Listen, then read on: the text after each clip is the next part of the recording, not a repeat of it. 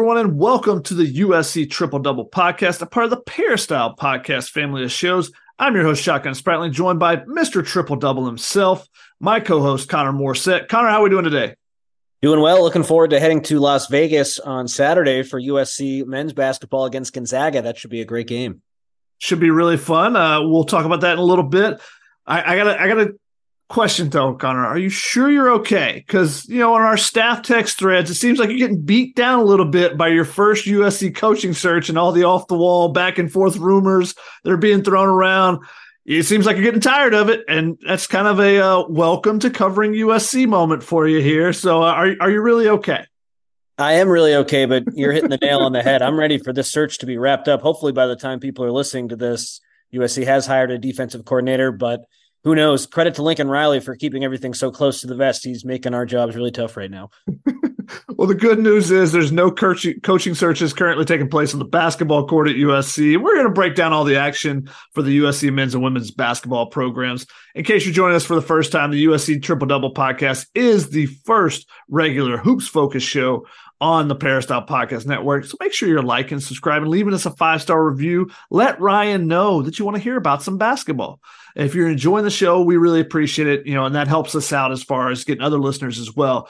We'll be breaking down all the action throughout the season from the Galen Center, where there are big expectations for both Andy Enfield and Lindsay Gottlieb squads. That's right, Shotgun. Big expectations and some big time players, which we've seen go off in the last week with some school records and new career highs being set. In this episode, we'll take a look at everything that's taken place the last week and look forward to this week's upcoming action. That includes this year's marquee non conference matchup coming up Saturday, which I referenced earlier. Yeah, you know, the USC going to Vegas should have been an elite doubleheader weekend. USC football playing in the Pac 12 championship game on Friday. The Hoops team taking on Gonzaga on Saturday. Unfortunately, the football team didn't do their part, so fans won't get that double dip. But hopefully, a lot of USC fans book their trip in advance or just still want to go anyways. It's Vegas. It's early, you know, it's early December. Get out there, have some fun you get to enjoy, you know, if you want, you probably can get some tickets for the Pac 12 championship football game. Enjoy it. Should be a good game. That should be really fun. But then go out and support the, you know, Boogie Ellis, Kobe Johnson, and the guys because they're taking on the West Coast's most consistent power for probably the last couple decades in uh, in Gonzaga. So that should be a really fun one. Really quick, Connor, we're going to talk about a little bit later, but what's the biggest thing that you're excited about with this matchup with Gonzaga? Well, I just think it's another opportunity for USC to show that they've taken that step forward. Last couple years, it's been great to see USC make the NCAA tournament, but of course, they've been one and done in those two tournaments. Gonzaga, Elite Eight last year, what they've been able to do under Mark Few. I know they've never won the big one, but they've gotten oh so close. They're sort of what you're chasing if you're USC, that consistent Sweet 16 every year and if things go your way, you do a little better. So it's a measuring stick game, and I'm excited to see how USC measures up. We'll have plenty to say about that game a little bit later, but first, before Connor and I get into all of that, we're excited to talk a little women's hoops with this week's guest, USC women's assistant coach Wendale Farrow. Dale has been alongside co- head coach Lindsay Gottlieb every step of the way at USC since she was hired in 2021. They are attempting to resurrect a Women of Troy program that's been that's laid dormant for the better part of the last three decades, but they're well on their way. Number six ranked team in the nation right now. This is their third year together at USC, but this is actually Dale's sixth season overall working with Lindsay Gottlieb, having spent three years on our staff at Cal. He's also spent time at UCLA, Vanderbilt, Michigan, as well as his alma mater, Eastern Michigan he's got a unique perspective because he's done a little bit of everything, working his way up the ladder from graduate manager all the way up to where he is now. I'm talking academic mentor, camp director, video coordinator, and more. So uh, we're, we're excited to welcome him in to, to bring his perspective and give us an, some ideas from a little bit different uh, angle, I think. So thanks for taking the time to join us, Dale. How are we doing today? Man, we're doing well. We got a day off after a good win. We'll come back the rest of the week and prepare for our game this weekend. I, I got to start there. You know, with all the different, you know, the the the journey you've been on, your path to get to where you are currently. You, what unique perspective do you feel like you have with all those different roles that you've kind of uh, taken on as you've gone through your career? Yeah, I think when you kind of get to this point uh, in your career, you kind of reflect about, you know, reflect back to where you started. And like in my heart, I'm a JUCO guy. You know, I played junior college basketball. I'm still really close with my coaches. Um, and once I transferred from there, it just it showed me that no job is too big or too little you know, you can do all the things still from mopping the floor, getting practice ready to recruiting and scouting. So I think my perspective comes from being a JUCO guy, knowing that you're you're here to serve others, man. Is you got to pour into the people and to the programs that you you know that you work for. I love that mindset, coach. Clearly, you've worked for everything that you've gotten. Let's look at this season off to a 6 and 0 start, a couple of hard fought wins over some future conference opponents in the Big Ten. How would you assess how the season's gone so far? Yeah, I think um, when you look at our schedule, we, we came out the gate with some some challenging teams. Obviously, Ohio State was preseason ranked, you know, uh, number seven in the country. Uh, you look at Penn State, who coming into our matchup was five and zero, oh, has some really good quality wins, and even Seton Hall has, was done a really good job in, in the Big East. Uh, we challenged ourselves from the go to kind of have a, a, baseline of what our team could be for this year, and we accomplished those challenges. Um, when you look back to our very first game, I didn't, I wouldn't have thought that you know Juju would come out the gate and drop 30 plus on national TV in our very first game at 11 a.m.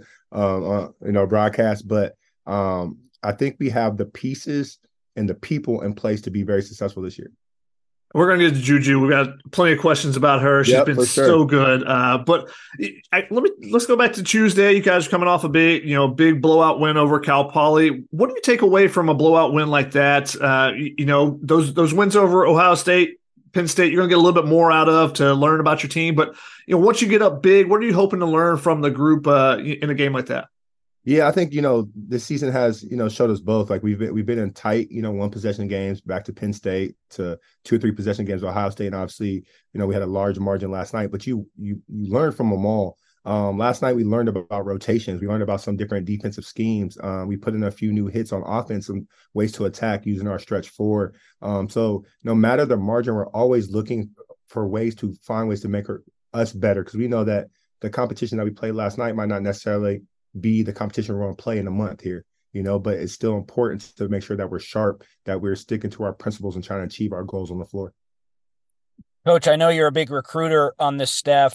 What was the recruitment of Juju Watkins like, and how did you eventually get her to sign with USC over the East Coast USC, South Carolina? Yeah, um, I think that first and foremost, this is a kid that in her heart always wanted to be here, but she needed a reason to be here, and that was, you know, the the picture that Lindsay Gottlieb had to paint for her. So to let her know that she can be a a a star here, that she could be a, a winner here, that she can elevate a program to heights that haven't been seen since the 80s. Um, and I think that that vision allowed Juju to trust us. And I have to, you know, give a lot of props to everybody on campus from the admin on down. Every single person on this campus helped recruit that kid from Carol Folt to our coaches to anybody that we bumped into. My, my boy Gavin in football, you know, there's everybody did their part. So um, we're super thankful that we have a community at SC that invested in the recruitment of Juju and our, you know, future Trojans as well. Don't give Gavin too much love because he'll be trying to take credit for Juju, hey, Isaiah look, Collier. That's, plus, that's my guy, man. He, I gotta show you, gotta shout him out. You know. Uh, we love Gavin as well. Uh, one of the things that stood out to me, Lindsay said in a, in a recent um, interview, was that you know she mentioned knowing about Juju when she was taking the job, and didn't necessarily say that it was uh, you know a, a helping factor there, but to know the number one player is right in your backyard that helps. So you know that's a three year down the road kind of thing. What kind of game plan did you guys lay out to try to land her? And you know when you did get that commitment, did that one feel different than any of the other players that you, you've had committed over the years? Yeah, man. I think that when we when we first got here, that's the very first question anybody asks us: Are you getting Juju? I remember, you know, Jay Hart, who's now the coach of you know of the G mm-hmm. League team, stuff, and he's probably like he is truly LA as well. And he's like, you got to get Juju, man. They're talking about her in every barbershop, at every store, at every market. And I'm like, man, like I, I knew who she was. I knew her, who her how her talents were, but I didn't understand how impactful she was to Los Angeles. Like there are people who are part of the LA basketball community, and then there's Juju, who's like even above that, she is Los Angeles from Watts to South Central to the West Side, like she is LA. And I think that in the recruitment, we had to understand that.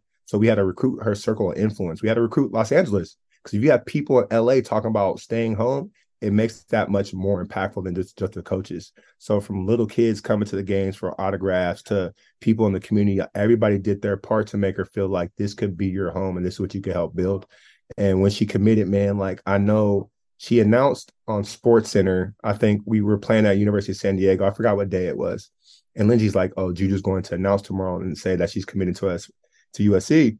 And I'm like, nah, Lindsay, like, I don't believe it until I see it. Like, I have to see it. Like, I, I, I don't believe it until she says these words. And sure enough, you know, we stopped our shoot around. We watched it on the computer screen, and she committed, and we we were super excited. And I always talk about how good of a basketball player she is, but she's even a better person. She's a phenomenal young person. So um, we're thankful to have her as a as a baller, as an academic student, and as a person in our program. I was there at Sierra Canyon when she committed. It took a little longer because Sports Center there were some issues, and then yeah. actually Woj tweeted it out, and then she announced. That was really cool to see. Coach, talking about Juju on the floor, we all saw the ridiculous shot that she hit in the Bahamas. What stands out about her game the most, and what's the most ridiculous thing that she's done so far? I think what stands out the most is her her competitive spirit, her competitive greatness she's unafraid um, to be able to elevate a program to number six in the country and only been playing basketball or playing collegiate basketball now for what two and a half weeks is insane. She's able to rise in the, the the hardest moments. She's able to face any defense, and she's she's seen them all in the first six games: boxing one, double teams, traps, and she's able to to navigate that. I think that her biggest moments thus far, you can look at it both ways. She went on national TV and dropped 30 on a top 10 team and made it look pretty efficient. And then you look at Penn State where we're down, I think, six points with a minute and a half left, and she goes on a 7-0 run by herself to win the game. I think that she finds two way she finds ways to impact winning and bring people along with her. Yeah, she's uh she's definitely impressing so far. Um, you know, she's already set a couple records. Uh now some of those are freshman records, but set a couple records already in her first two and a half weeks, like yep. you mentioned. So bright future there. So then that lends us to the question of how good can this year's team be? Yeah, you know that that is a good question, and I, I still don't know, man. To be honest, like I, I feel like we are exactly where we we want to be, but not necessarily where we need to be. We know that November basketball is not March basketball. There's a lot of areas in which we need to improve. We need to take care of the ball more. Uh, we we need to make sure that we rebound our out rebound our opponents uh, more. We have to get our defensive scheme sharper. Um, I do. I will say that this team, in comparison to the teams that we had in the first two years here, we share the ball better and we shoot the ball much better. And I think we have different skill sets amongst the positions that we have on the floor. You look at Rayah Marshall. Rayah can get you a double double any any night. Uh, against Penn State, she was able to shoot from the perimeter and really stretch the defense. She blocked shots. She could switch, you know, onto multiple positions. You look at Mackenzie Forbes, who joined us on the fold. She could play the three. She could play the four. Sometimes we put up the point. So the versatility has been key for us. So we have to just stay healthy, stay strong, and really just get sharp on our schemes. But we have a chance to compete, man. Obviously, you two know that the Pac-12 Women's Basketball Conference is insane. I think we have like four teams in the top 10 and like half our, our conference in the top 25. So every night is going to be a matchup and we're going to be gunning for each other. I know it's only been six games, but coach, has there been any surprise about the team that maybe you didn't know heading into the season so far? Uh, surprise, you know, the, the surprise is that we're able to take these young women, whether they be freshmen playing their first games or transfers who are playing the first time with us, and be able to form a unit that has beaten teams that's been together. Ohio State has a team that's pretty much all returning besides Taylor Mikesell. And you know, you look at Penn State, who's had multiple people in their jerseys for multiple years, and we're able to beat a team that's only been together for you know five, six months, and beat teams that's been together for a few years. So uh, I really like the cohesiveness of this group it's been interesting. You know, you talk about bringing those pieces together. Um, there's been a piece that's been on the bench for you guys since last year that hasn't been able to play. Aaliyah Gales, you know, but has been is a rallying point for the team. You can see how everyone, you know, just is, so connected and wants her to have so much success. There was a great scene in the in the game Tuesday night. The entire bench explodes when she makes, uh, you know, her first three pointer uh, of of her uh, collegiate career just kind of the latest high point in her comeback story. What's been the most significant moment in that comeback story for you for Leah Gales? Man, I, I, got really emotional last night, and I don't know if it's because she she made her first bucket or is it because every time I see this kid in a jersey and to understand that like two you know a year and a half ago this might not have been a possibility.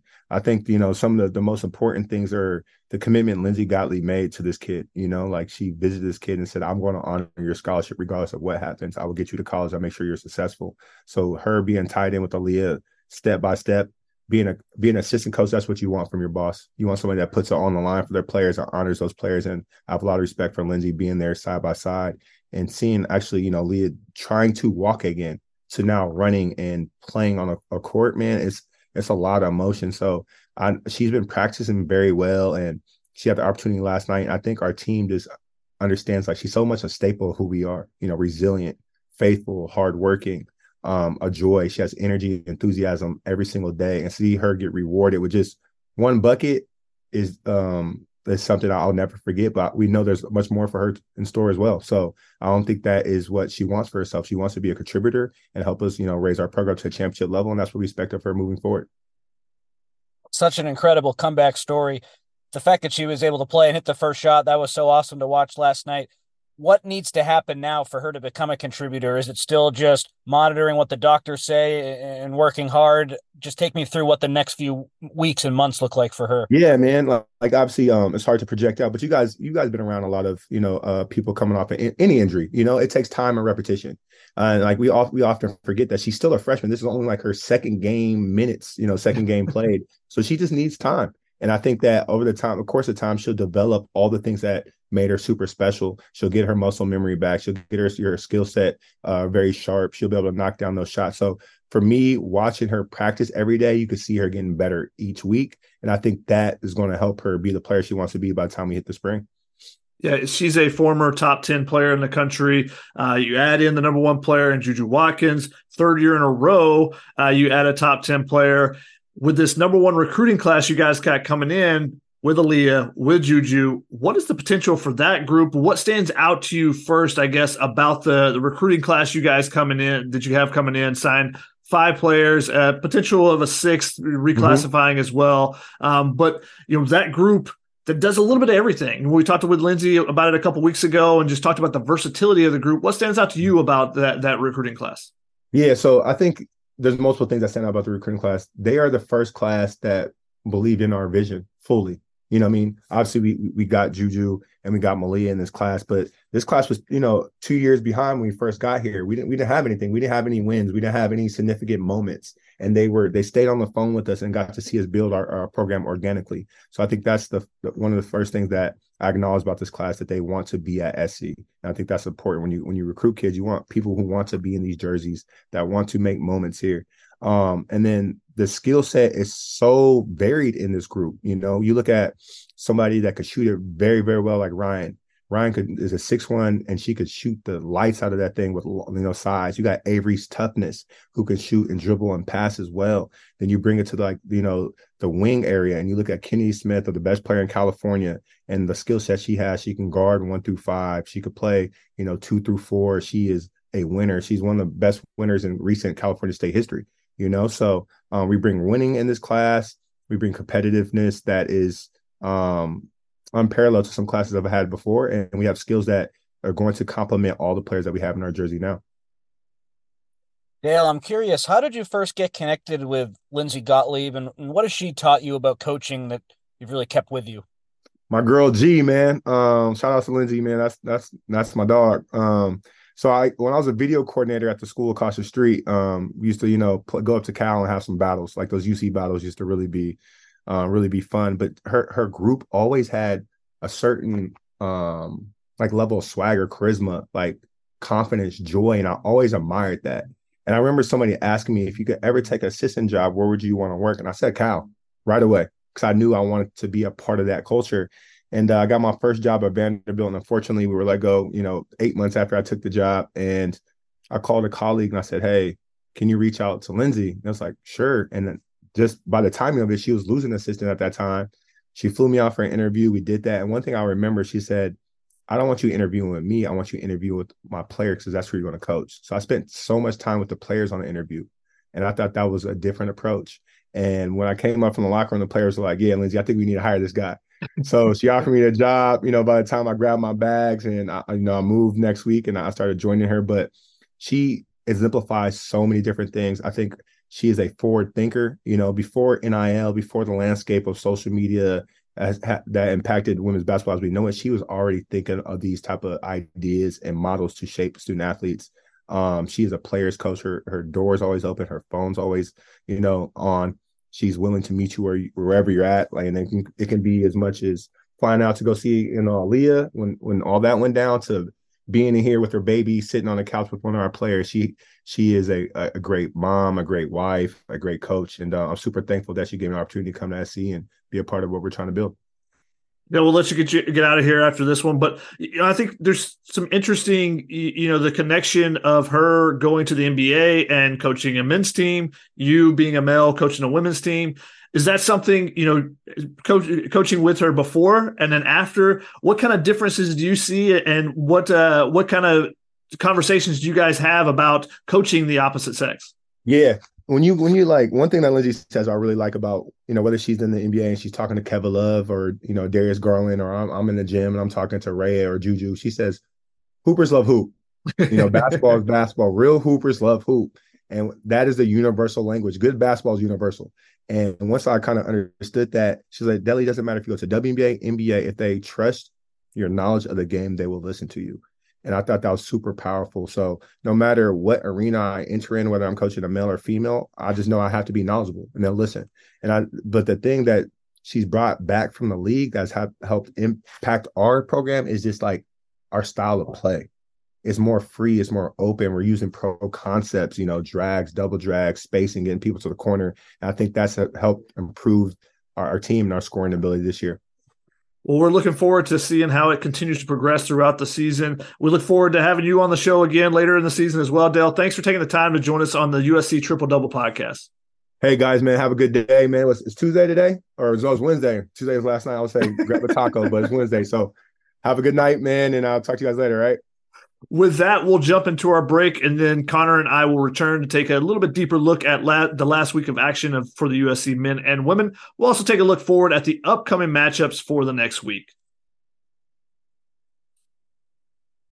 When you need mealtime inspiration, it's worth shopping Kroger, where you'll find over 30,000 mouthwatering choices that excite your inner foodie. And no matter what tasty choice you make, you'll enjoy our everyday low prices, plus extra ways to save, like digital coupons worth over $600 each week. You can also save up to $1 off per gallon at the pump with fuel points. More savings and more inspiring flavors make shopping Kroger worth it every time. Kroger, fresh for everyone. Fuel restrictions apply. Welcome back from the break. Make sure to check out our sponsors. Also, please like, subscribe, and review the podcast on your favorite podcast listening platform. Also, if you have any questions, comments, requests, you can send them in to podcast at uscfootball.com. Just make sure you put triple double or the basketball pod in the headline. So make sure that it gets directed to us. We haven't got any of those yet, as far as I know. So, you know, we're, we're looking forward to those. We want to answer your questions. We want to take those as well. We'll have a Q&A episode a little bit down the line, but not just yet. But before we jump into our weekly breakdown, Connor, what stood out to you from our interview with Wendale Farrow? What a great guy. So energetic just first of all, I know the women's team, they're going to face some adversity and they did against Penn State, overcame that, but they're going to lose a game eventually. Just the good vibes with the program right now, being undefeated, being ranked in the top five or top six, excuse me, not top five yet. Um, and, and just the the vibes and the happiness and just things are really going in the right direction with that team. And Dale really echoed that. And it was just really exciting to, to, I hadn't met him before. So it was really exciting to chat with him and just the good vibes of the program really resonated with me and makes me want to watch more of these teams games. They're really fun. Yeah, a ton of energy, like you said, uh, from Dale. I thought it was really interesting that he kind of sought out Lindsay Gottlieb and you know to try to get that job as someone that he had admired from afar in the conference, you know, working at UCLA or the school across the way. I think is how I put it. Um, but I thought that was interesting, and then also him talking about uh, you know Juju Watkins. You know, it's always interesting to hear what everyone has to say about the the stars, but the fact that the it wasn't just getting it wasn't recruiting just her wasn't just recruiting her family it was recruiting los angeles. And i thought that was really interesting and him talking about how you know her name was already being mentioned in the barbershops and stuff uh, when they came in and that was a couple years before she was graduating. So uh, i thought that was really interesting as well. She's special you know we we keep saying it uh, and she keeps proving it. And you know let's look back at the last week where she proved it once again starting with you know, before our our last uh, episode, we had recorded before USC women had finished their trip in the Bahamas. They finished that trip with a 71 to 70 win over Penn State. Uh, uh, could be a quality win down the line. Uh, a, a, win against a future Big Ten opponent in, in Penn State, and a game that USC nearly gave away. You know, they had a lead going into the fourth quarter. They give up that lead. They're down by six with what a couple minutes left and then they play terrific defense down the stretch. and they put the ball in Juju's hands, and she takes over. I mean, I kind of I don't know if you were watching that one live, but man, that she watching her and you're just like, is she really gonna do this? Is she really gonna do this again? Um, and you know, the step through and everything else to to get the game winning bucket too. Incredible performance. The personal 7-0 run to win the game. That's what superstars do. And we talk so much about her on this podcast, but she keeps giving us stuff that makes us say, okay, she is as advertised. She's so talented. And I just keep going back to this shotgun kids in her situation are consistently put on this pedestal and it's so hard to consistently perform at the highest level and she's just so good she makes it look easy out there so that certainly was in my opinion her best performance of the year just when USC was down because they had to come back in that game prior to ending on the 7 nothing run Penn State had gone on a 14 nothing run so the Ohio State game was great for the women and there have been some other really good games too. But having to come back, we hadn't really seen that yet. And it's exactly what you said. Give the ball to Juju Watkins, not really get out of the way, but let her do what she does, and good things are going to happen. We saw that again.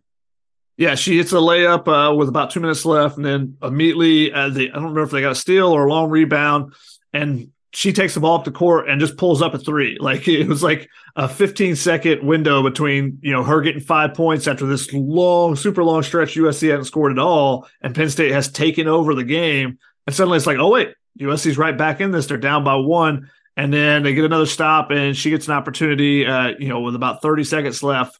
And, you know, cuts through the defense, step through move, just a beautiful play. And then USC is able to hold on, even though they threw the ball away late, made it really testy there. But I think that, you know, to win those type of games, when you you don't play your best down the stretch, but your superstar helps you do that. I think that's one of those can be a big time rally point to build on. And then they come back home and, and USC's women they, they started a stretch. Uh, I think it was was nine games that they have in the Los Angeles area playing Cal Poly and just destroy them. They do what you're supposed to do.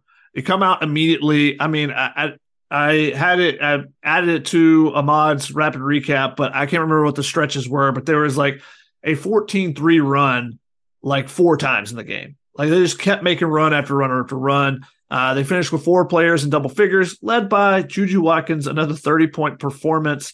And what's most impressive to me about these 30 point performances, this is her fourth one in six games. So she's just set a new school record for freshman uh, 30 point games. She's two and a half weeks into her career. But is that every one of them, like this one was, she shot 10 of 19. The one against Penn State, I think she what 31 in that one. She was nine of 20. So that was, I think that was the first one where she was under 50% shooting. So when she gets going, she gets going and does it efficiently. That's the most impressive part. It's not like she's putting up 25 shots to get her 30 points. She's doing it on somewhere between 15 and 20 each game. So that that's been really impressive. So they took care of business in that one and uh, just wiped wiped Cal Poly off the floor. And you could see the big time difference in athleticism and size early in that one. USC wins that one 85 to 44. Absolutely. Efficiency, that's the key word with Juju Watkins because you see a lot of talented players, whether it's the NBA and college. The talent is obvious, but they can't score as efficiently as as Juju can. And that's really what puts her over the top because we've seen it and it happens at every level. Even Boogie Ellis, for example, like I think against Oklahoma, you're going to have games where you're you're just not on like usual. I think he was six of sixteen, and we haven't really seen Juju have too many games like that. If she's taking a lot of shots, a lot of them are going in, and that just speaks to her being so talented, but just her being better than I think people thought. And and what I mean by that is like I kind of feel like she could play in the WNBA right now and have a role. And I don't want to diminish the, the women's game, but you know what I mean? She's just so far advanced beyond her age. And I think the efficiency that really shows when consistently she's getting, you know, 10 to 16 from the floor and just the field goal percentage is high. We'll get into all of it, but uh, that really jumps out to me. Yeah. Every year there's a number one player in the nation but not every year is that a generational player. And Juju is making the case already that she could be a generational player. She could be a future face of the WNBA.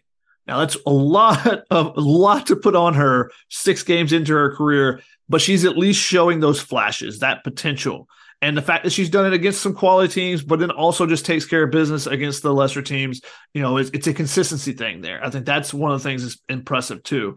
Let's go ahead and jump into our triple double for the women's side, um, since we're talking about them. So, what what did you have on your your triple? What were the three positives that you have, and then we'll we'll then take our two negatives, the the double portion. What were what's your triple? What did you have coming away from this week of action for the women? We talked about her so much, so I won't spend too much time. But Juju was my first one. Just the fact that she was able to single handedly come back against Penn State, lead that seven nothing run, uh, score all the points. That really was impressive to me. And she's the first positive. I feel like she will be every week. Shotgun. The second one, you got to go to Aaliyah Gales, what she's been through to come back and hit her first career shot attempt in a game against Cal Poly. That was incredible. And you just saw the bench erupt incredible, incredible moment for USC in a non-conference game that wasn't very close. That was awesome. And then Kayla Padilla, she's been on the down list a couple times so far this year. I thought against Penn State, she was awesome. She played her role perfectly, played the whole game, all 40 minutes. She only had one turnover, three or four from deep. I really liked what I saw. She just knows her role on this team, and it seems like she's playing it really, really effectively. She knows she's not the go-to scorer, and she doesn't try to do too much. I like that she's settling in, and she really showed me that she is settling in against Penn State honestly, I think she's still finding her role. I feel like she's starting to see, okay, this is what I need to do. And it's kind of that I think she's in that transition period a little bit more so than like this solidified. So I think she's going to get better actually. And I think we're seeing those signs though. You mentioned the Penn State game where she hits three threes. She doesn't shoot great against Cal Poly, but six assists, no turnovers. That really stood out to me as well. You know, only scored three points in the game, but it was Cal Poly. You were up by, you know, 15 like it felt like immediately. So you didn't need a score just be a facilitator and do that. And if she can do that when you got juju when you got Rayah, when you got taylor bigby coming in off the bench uh, and mackenzie forbes you know when kaitlyn davis is healthy then i think she doesn't have to be that scorer. And then if she, the, a team goes to zone that's when she needs to step up and hey hit, knock down those threes and do that. So uh, you know I thought that one uh, I think that one can be one that continues to get better as the season goes along. Uh, my triple double and we may have to take Juju off this and we're gonna we're gonna have a special segment uh, you know a new segment we're doing that you know maybe we eliminate Juju and Isaiah Collier unless we we nitpick a little bit more because we can put them on the triple double. It feels like every week. My triple though I had killer instinct against Cal Poly uh, not only just the the score and you know continuing to separate, but 31 to 2 advantage on points off of turnovers. That is a number I don't think I've ever seen in the game. That was impressive. I think they had 25 turnovers and they made the most of it. Really attacked on that. Uh, Leah Gales, the three pointer, as you mentioned, I thought the reaction you, you touched on it, but was fantastic. Shows you how close this team is and shows you what she means to this team. So just to, to see her continue to hit milestones is is she's going to make our triple double every time she hits a new milestone. I feel like uh, so that was great. And then return of Kayla Williams. Now, Kayla Williams started every game for USC last year at one of the starting guard spots. Uh, can play the point. Was kind of a shooting guard at UC Irvine where she transferred from. She was a big time shooter and she struggled last year. But was still in the starting lineup because of her defense. So getting her back adds another potential shooter and then also someone who's going to D up and just going to be locked down. Uh, you know, she she's someone who can pick up you know 92 feet from the basket and, and go uh, you know and attack someone and wear them down. So she's another element that you can add to this team. So those those are my triples. Getting her back i think is really key to just adding to the depth of this team. How about on the double side? What were two negatives you had this week from the women? It's nitpicking when the team's undefeated and playing as well as they are, but just the one steal against Penn State, to me, that makes me think they can be a little bit more aggressive defensively. Cal Poly just wasn't on the same plane as USC women's basketball. So I didn't really take away the defensive numbers. Like there just wasn't as much to take away, in my opinion, from that game because it was just such a lopsided uh, situation. But against Penn State, you could take more away from that. So one steal, I would like to see a little bit more aggression. And here's me putting my talk radio hat on, turning a positive into a negative. So Juju is awesome, as we talked about. She goes on that personal 7 0 run to end the game against Penn State. I'm wondering when teams have a long time to prepare for USC. If it's like a first round NCAA tournament matchup and the Trojans are going back and forth with a really good opponent, and that opponent game plans for Juju double teams her, takes her out of a game, which Penn State tried to do, but I think they could have done a better job with it. Who else is going to step up? It's great that Juju won the game personally on that seven nothing run, but I'm sure Lindsay Gottlieb wants someone else to help in that situation. And again, that's a huge nitpick. They won the game. Juju was awesome. I just wonder is someone else, is it Rayah Marshall? Is it one of the guards? Is someone else capable of just getting a bucket so it's not all Juju at the end of a close game like that? Yeah, and in that game, Rayah Marshall did have 11 points, 10 rebounds, but she was the only other person in double figures. So yeah, you need that the extra scoring if you know teams are going to try to attack her with different defenses, which Penn State did, which I think is great for the women of Troy to get those looks. You know, what what are teams going to throw at you in the non-conference? Because you know, once you get to conference play, everyone's really going to study up on you every single week, and you'll see some different things. And that's where you know they're not going to go undefeated. That's where you're going to see a loss where someone she doesn't shoot well, or the other players around her don't shoot well, and a team you know his entire game plan is to take her out of it. Um, so we'll see how they react when that happens. Um, I, my double, I had Kaitlyn Davis has missed the last two games. Um, you know, so that's pushed Taylor Bigby up into the starting lineup. So less firepower kind of coming off the bench in that regard because Taylor Bigby's someone who can come in and you know if you have a true second unit, she can be the leader as far as you know the go to. Um, Dominique Onu has done a little bit there. Uh, Malia Samuels has done a little bit, but you know who's going to be someone to take that shot if Juju comes out of the game? You know when they go the second. So then you get Kaitlyn Davis back. She adds again depth and size and strength as well, uh, defense. So getting her back will help as you know they continue going forward. And then that Penn State game as we've already talked about it, but they gave a 14-0 run when they were controlling the game going into that fourth quarter.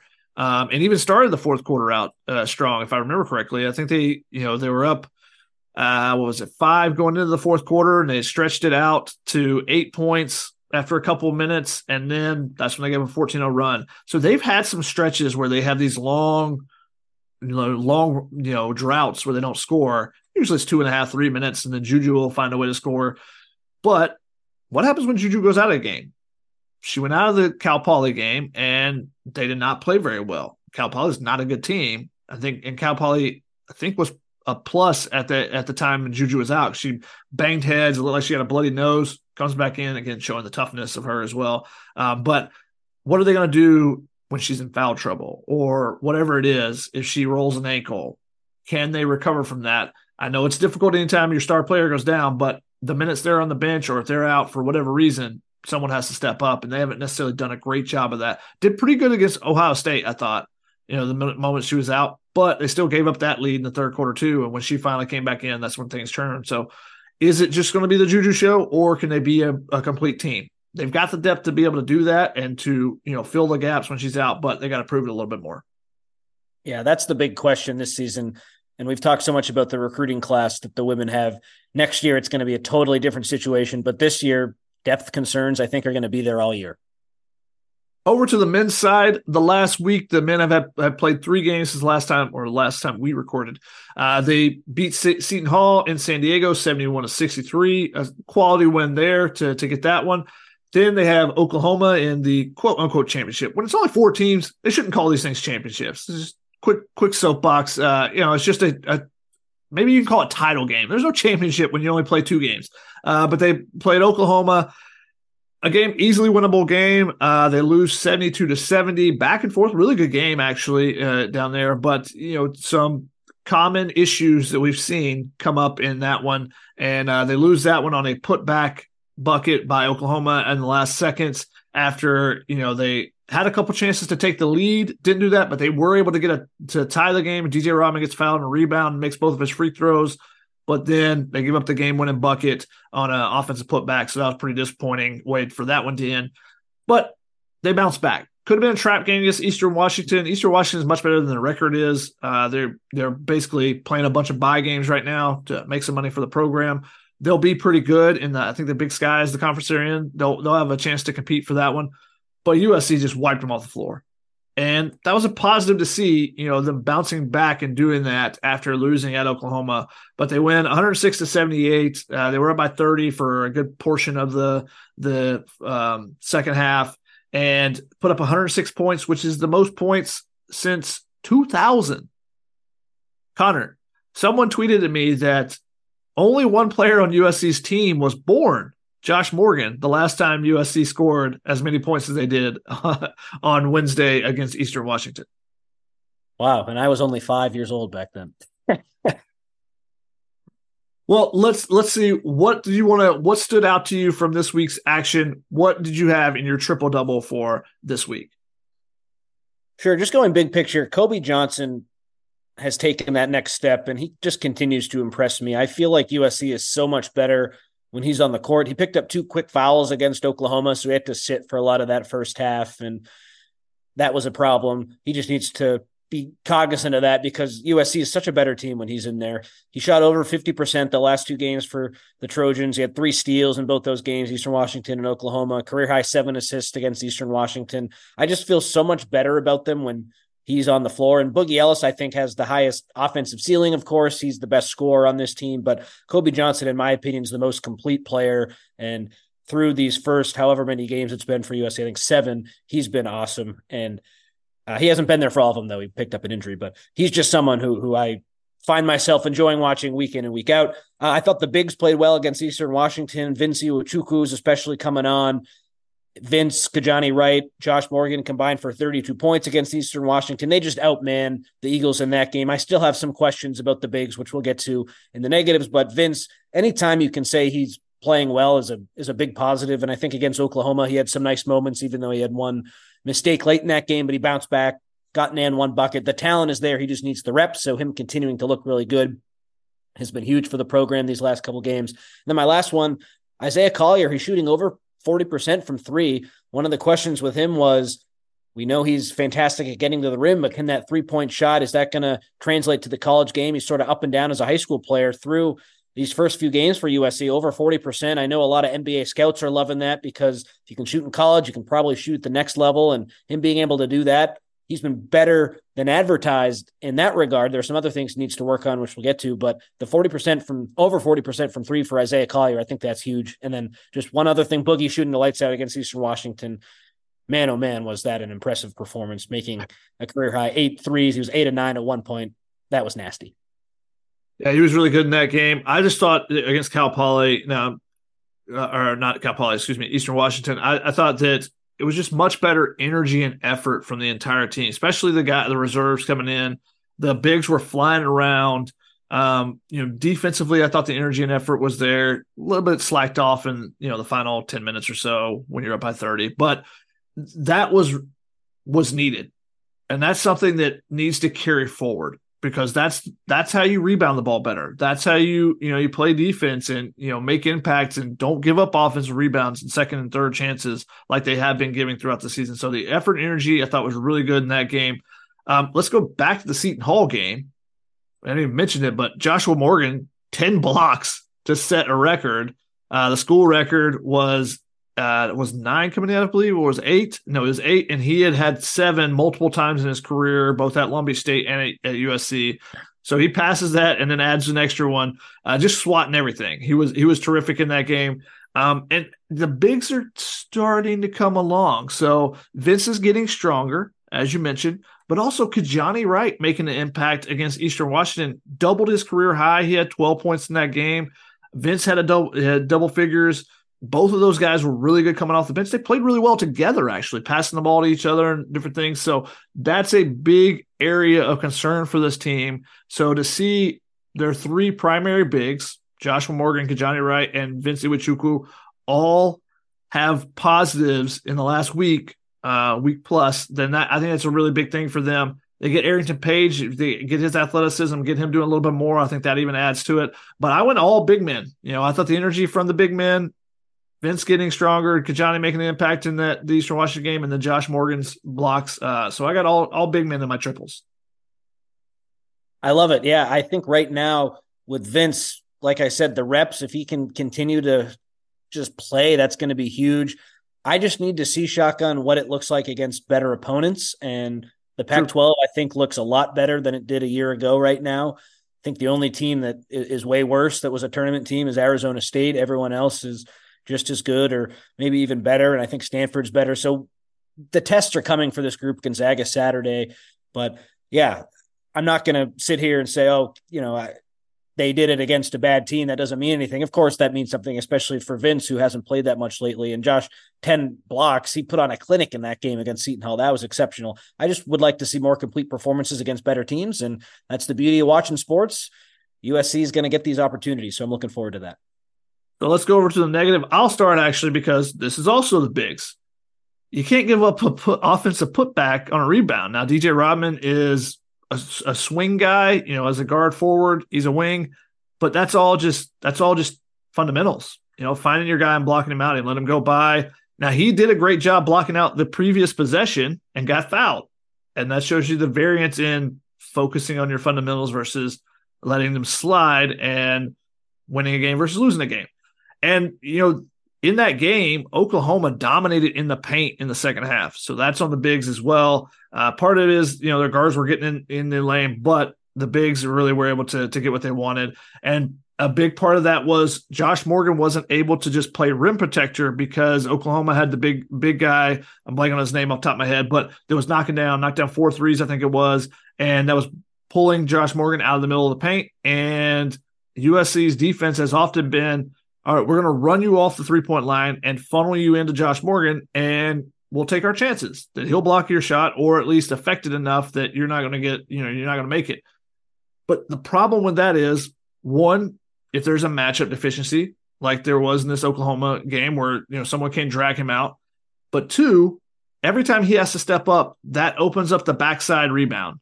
And that's something that's killed USC over and over. So you would like to see the guards play a little bit better on the wing, um, where you don't overplay the three point all the time and keep some guys in front of you. And that's something that you know they harp on Boogie Ellis and Isaiah Collier and those guys because you know Kobe Johnson's going to guard guys, but the other guys, you know, is is all right. We need you to play a little bit more defense. We need you to play a little bit more defense. You play a little bit more defense, we'll be better. If you play a little bit more defense, so uh, those guys are terrific on offense, but they got to do a little bit more on defense at all times. They're trying to do, and then because of that, they lost a winnable game that could have been it could be a resume booster down the stretch.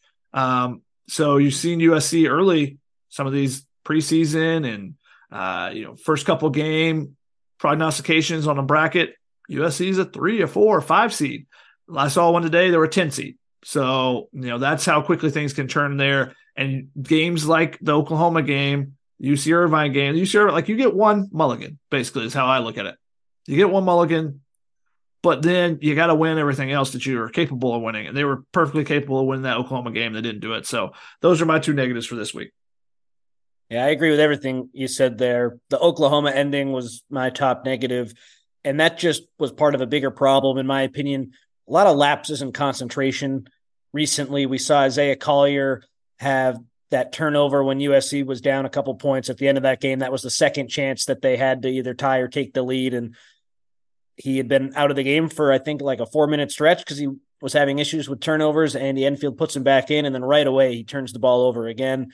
You don't want to rip a kid too much who's so talented and giving too much and giving so much to the USC program, but that was a pretty big mistake. And then sequence later, DJ Rodman doesn't box out. So just in these critical situations, we're seeing some lapses in concentration, which you just hope as time goes on, more reps, that'll be fixed.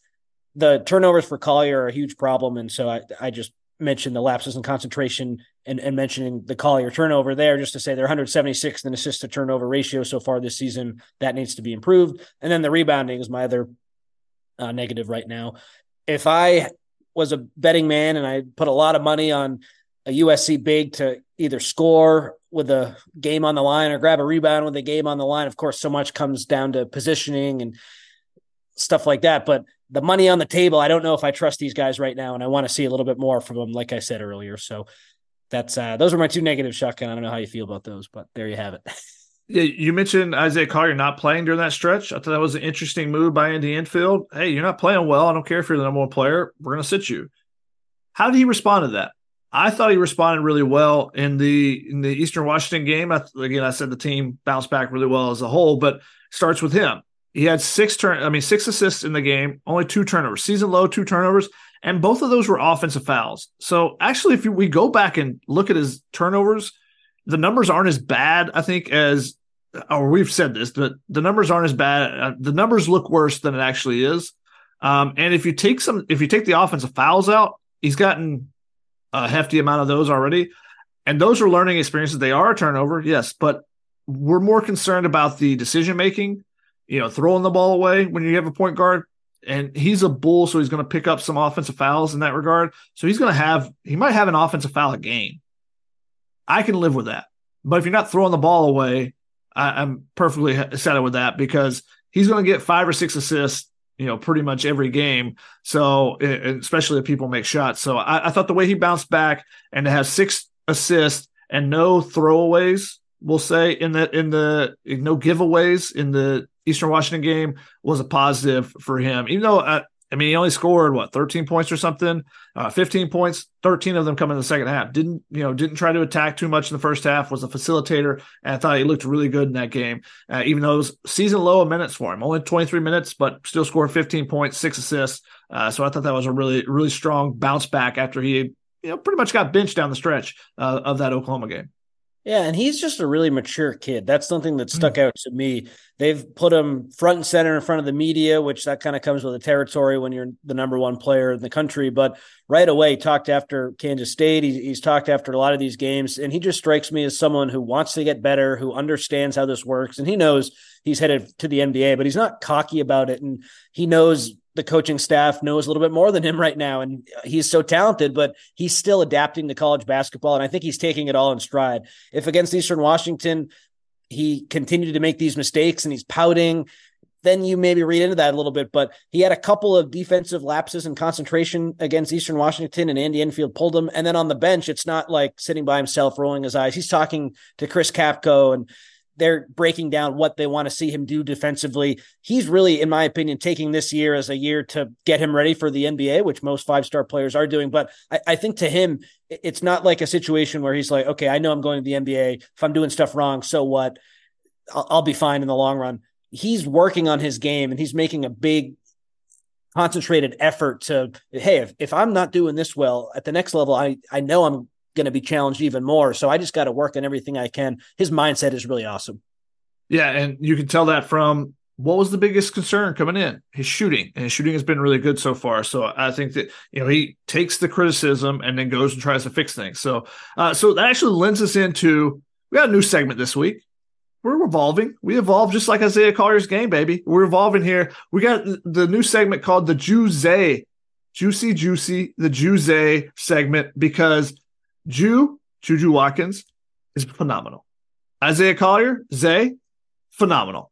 And every week I keep hearing things or something just catch my eye that wouldn't necessarily expect to hear or see. And so I want to start a segment where something where just kind of out of the blue, whether it be some ridiculous stat they do, some ridiculous play, or just someone talking about them or something happens where their name comes up. And I'm going to start with I was watching one of the uh, Maui Invitational games, you know, during Feast Week, early in the week, not even a championship game, and it was a game before Gonzaga played. And they're just, you know, they're doing the the mid game, you know, pitch for the next game, you know, let you know, oh, Gonzaga plays so and so next game. Isaiah Collier's name comes up out of the blue because they're like, oh, oh yeah, I'm excited to see Gonzaga. I've got their game. It was someone in the the the halftime studio. They're like, I'm calling their game in a couple weeks against USC. Have you seen Isaiah Collier? He's must watch. And I was just like, whoa, what, USC getting some love in the middle of a Maui Invitational game where they're not involved at all. It wasn't the UCLA game, if I remember correctly. So, you know, they're just out of the blue love for Isaiah Collier. I thought that was really interesting, you know, for him to stand out. I don't know about you, Connor. Anything that's caught your eye or ear this week or since our last show uh, from you know Isaiah Collier or Juju Watkins?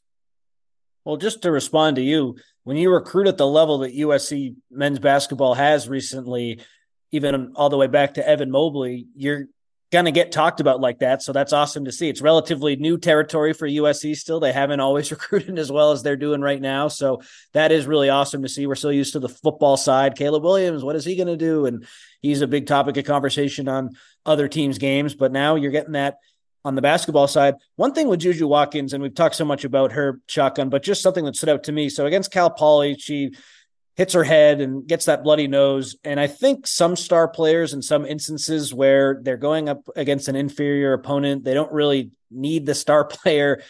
A lot of people I think would sit out the rest of that game to say, Hey, I got a bloody nose. I'm done. You don't even need me for this one. Good luck to the rest of my team. But Juju Watkins, the professional that she is, that happens to her.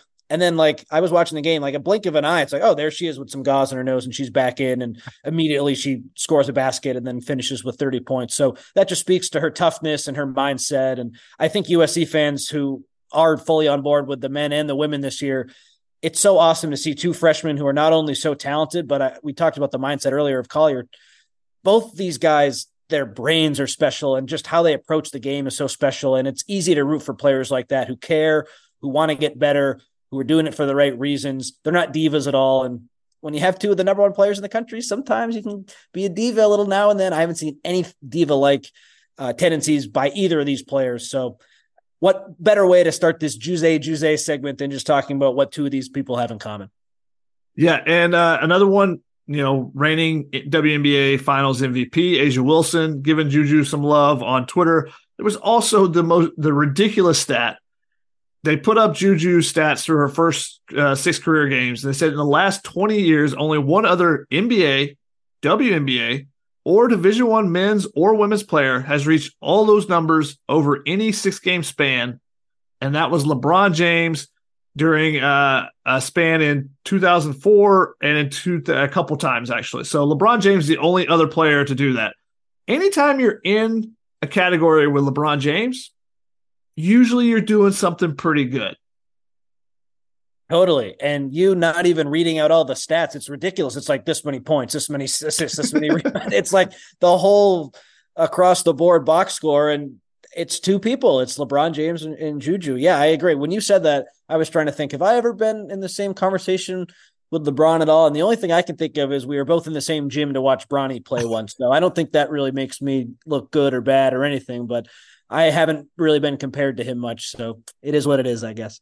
So if you want to hear the stats, she's averaging 26.8 points per game, just ridiculous.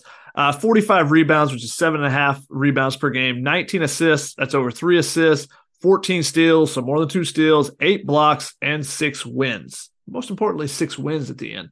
So, yeah, she's been fantastic for USC. USC um, you know, Isaiah Collier has been terrific for for the men too. They're only going to get better. She has been phenomenal. The spotlight is definitely at the Galen Center, but it's only going to get brighter. You mentioned LeBron James. You mentioned being in the gym with him for Bronny.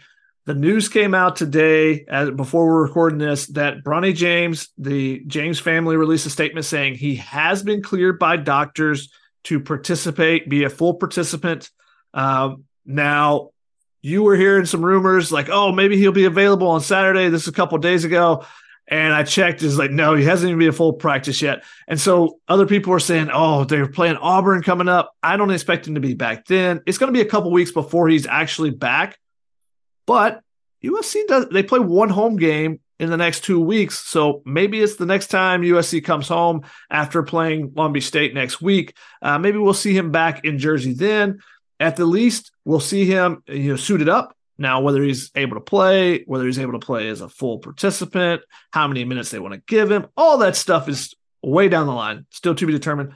But great to see him be cleared and that he will be able to return to the court for USC after such a scary situation that happened for two summers in a row for USC. So great to hear that news coming in earlier today fantastic, just like you said. And I just wonder what the ramp up process is going to be like for him because I don't even think Shotgun will start practicing until next week. And that's the best case scenario. So that's the earliest. I don't know how long it takes to go from just kind of jogging and, and moving around a little bit to go from playing in a division one college basketball game. Is that a few weeks? Is that a month? To me, this timeline sort of always matched up with the Vincent Iwuchukwu timeline, and he came back in late January. I think Bronny could come back earlier in January. That would be my guess. That's maybe on the conservative side based on what we heard today. And I'm speculating that's probably not even fair to do right now when we really don't even know what he looks like practicing. But my big question is how quickly can you get back to being at that level of a division one college basketball player because in my opinion i feel like i'd want at least three weeks of just getting ramped up. Like you need a preseason a little bit. You know what I mean? So that's something that I'm looking at. But he can come in and when he is ready to go, he'll, he'll be a really helpful three and D guy for for USC. They've had some issues defensively at, at the guard spot outside of Kobe Johnson, so I'm excited to see what Bronny can do defensively. And we all know his three point shooting is is really strong, and USC has a, a lot of talented three point shooters, so he's going to help there. His role will be fascinating to see what he carves out, and I'm looking forward to it. I, Andy Enfield, he could have easily said time and time again this year, yeah, Bronny's out. I don't, I don't really know the update and then stop there. But he's always said Bronny's a really good player. Bronny's going to have a role. He, he's always inferred that there is going to be a spot for him on this team, and now it's we're just going to have to wait and see what that's going to look like. Uh, probably about a month from now, I think, when he's ready to go fully. Yeah, I mean, from seeing the Vincent Iwuchukwu uh, situation last year, a lot of the things I've seen as far as him warming up, you know, the shooting drills he's done in practice, him warming up before games, and doing a little bit of work, all very similar timeline. And again, this is it's happened in a very similar timeline. So that would lead me to believe that it's probably going to be similar to that. Now, I don't know if Vincent had maybe he had a, a small setback or something. I don't know. But I would think that that would be a realistic timeline that we would see him sometime in January at the latest. And that's that I think that's great news for USC to get someone back, you know, basically get a you know, mid-season addition, you know, free agency, pickup, whatever, a Bronny James, a guy that can come in and play three and D. That's what title contenders do in the NBA, right? You go get the three and D guy late in the season to help, you know, bolster your roster. That's what USC can do here. Uh, like I mentioned, I just looked at the the full schedule. They play they play Long Beach State next week, uh, next Sunday. Um, I don't expect them to be back for that, but that then they go to Auburn, Alabama State, then they have a week off. Uh, then they go to Oregon, Oregon State. So, you know, they're not to be home for a little bit. So I might be actually right on that, that the next home game after Long Beach State might be, you know, a potential there. January 3rd, uh, California. But the, the new year is where we would probably, if we were laying down money, would probably guess. But we're not going to hold him back from anything. If he wants to come back earlier and is healthy, go for it. Uh, but again, just like you mentioned, preseason kind of ramp up is going to have to happen for him. Um, and with his game, you can come in and still play defense. If you get back in shape and you're in condition, you can always play defense. How's the shot going to look? You know, and, and if the shot looks good, then hey, maybe he's he's ready sooner than later compared to a big man who needs to get in there and actually get, you know, get the conditioning of being pounded on a little bit. I think that takes a little bit more time than you know being a guard on the wing. So we'll see. Still, still got uh, time to to see where that goes, and there's no rush for him to come back because USC has been you know, the rotations have been fine when everyone's healthy outside of him, especially at the guard positions. Let's move into our where they stand segment. Starting off with the women, ranked number six in the country, may even move up this week. We'll see. Uh, you know, when the new rankings come out Monday, if they can slide into the top five. I don't know what everyone has done in the top five this week and who has a couple games this weekend. The men slid out of the top 25 um, after losing to Oklahoma they're right in the mix. They can get back in that with a couple of, of big wins coming up, uh, especially starting on Saturday against Gonzaga. Any other stats we need to know, Connor?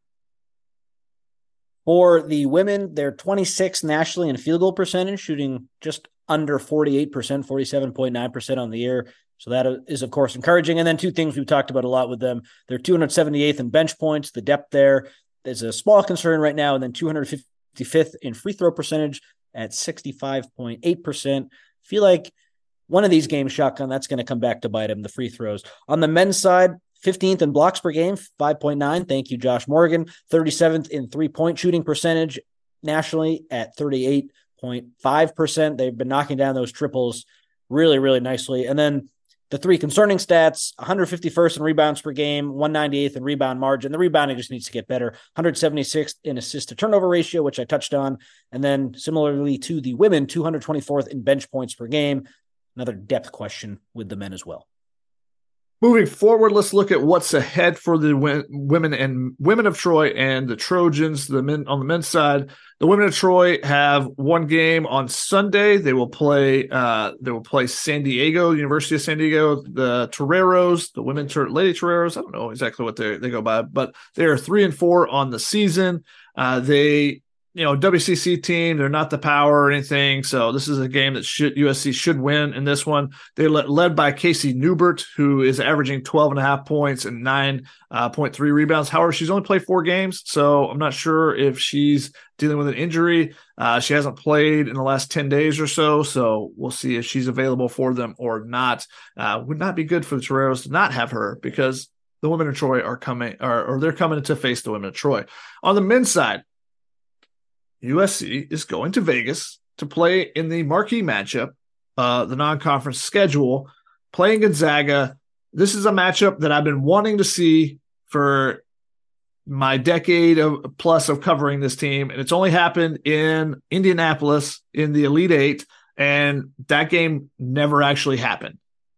And by that I mean USC got down by 20 in the first like eight minutes of the game, and then suddenly started playing. The rest of the game was pretty even, and it was a great game the rest of the way, except for the fact that USC was trailing by 20 the entire time. So it was like floating between 16 and 24 instead of being a four to six point game and going back and forth and, and could have been really fun. Um, instead, it was kind of over before it got going because USC did not take care of the ball. That Gonzaga team really pressured the ball. I don't know if you've gotten a chance to watch much of, of Gonzaga so far this season. Obviously, they do not have Drew Timme anymore. They do not have some of the other guys that have been, you know, NBA players in the last couple years. Uh, Jalen Suggs from that team that played USC in the tournament.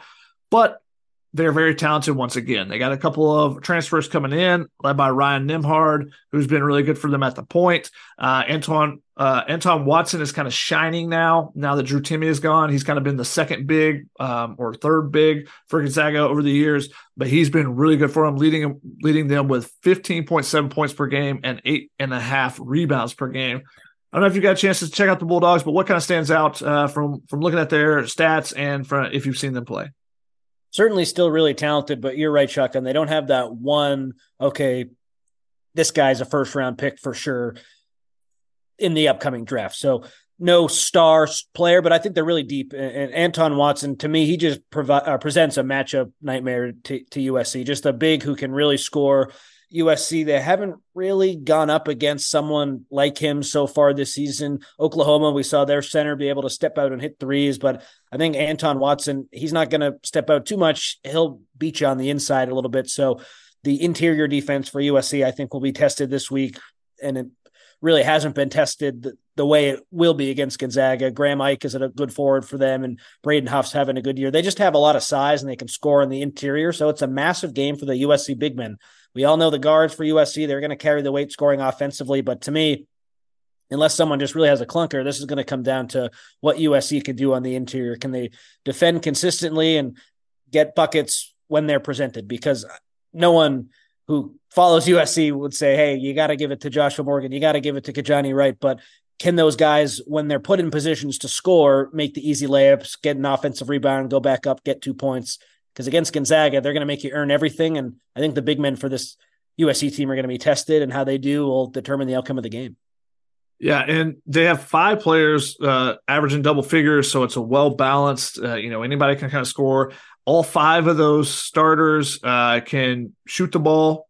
They can step outside. Anton Watson and Graham Ike can both both have made four of nine three pointers. They don't shoot a bunch of them, but they can stretch you. So I think that's something they may try to do against Joshua Morgan as well. Uh, but that's going to be the battle is those big men. And then the point guard battle should be pretty good, actually. The Ryan Nembhard versus uh, Isaiah Collier should be really fun. Uh, Nembhard's an older guy, uh, older veteran. Um, and then, you know, we'll see if your boy Dusty Stromer makes an impact. Uh, you know, a SoCal guy from uh, Sherman Oaks, Notre Dame, if I remember correctly.